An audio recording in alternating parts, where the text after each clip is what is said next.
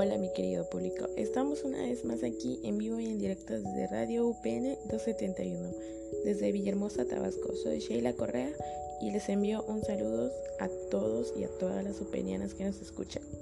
Hoy les vengo a hablar sobre Wolfgang Ratke, pero ¿quién fue? Wolfgang Ratke fue un educador alemán nacido el dieciocho de octubre de mil quinientos setenta y uno en Holstein. Ratke se educó en la Universidad de Rostock.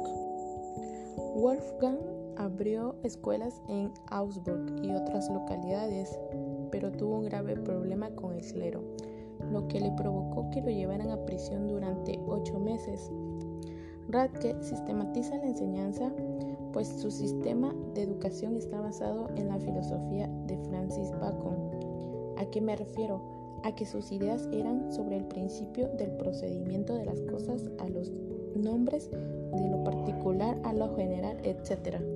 Sus aportes a la educación. Ratke creía que por medio de la didáctica se podía enseñar en poco tiempo y a cualquier edad. ¿Pero qué significa didáctica? Etimológicamente proviene del griego didacticos, que significa el arte de enseñar. Sus métodos se basaban en la observación y su didáctica en el método rural, donde propugnaba el aprendizaje por medio de la experimentación y el pensamiento inductivo. Inició nuevos métodos de enseñanza sobre la lengua vernácula, las lenguas clásicas y el hebreo.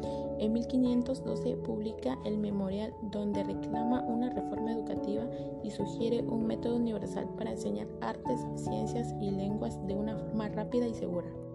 Sus reformas educativas. En mil seiscientos doce presentó la Dieta de Frankfurt, que fue un plan de reforma educativa condensando tres puntos. El primero es la fundación de nuevas escuelas con nuevos métodos que permitieran aprender con rapidez lenguas modernas y muertas. El segundo es establecer una escuela popular donde se enseñan ciencias y oficios manuales en lengua materna. El tercero es consolidar la unificación alemana para establecer una lengua común, un solo gobierno y una misma religión.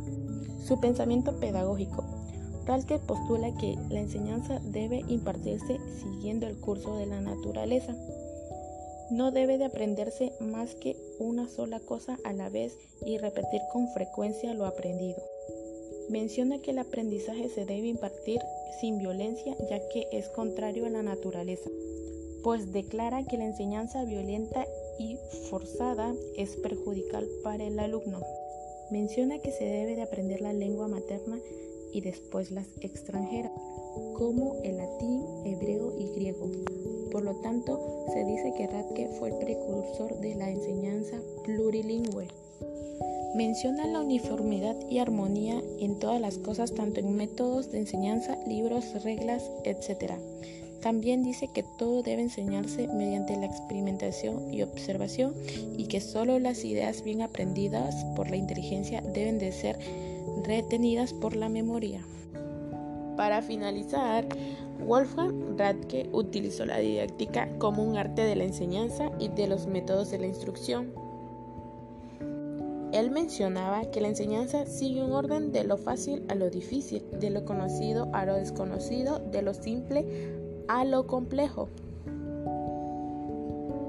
Es todo por el día de hoy. Me despido de ustedes. Espero les agrade esta información. Hasta luego.